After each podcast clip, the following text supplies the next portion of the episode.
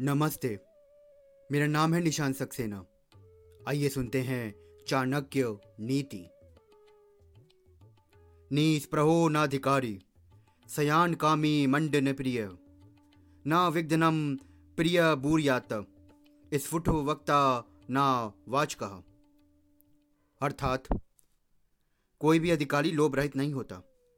श्रृंगार प्रेमी में काम वासना की अधिकता होती ही है। जो व्यक्ति चतुर नहीं, वो मधुरभाषी नहीं हो सकता।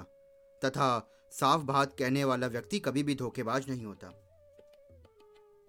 अधिकतर देखा जाता है कि जिस व्यक्ति में बड़ा बनने की लालसा होती है, वही अधिक, अधिकार प्राप्त करना चाहता है।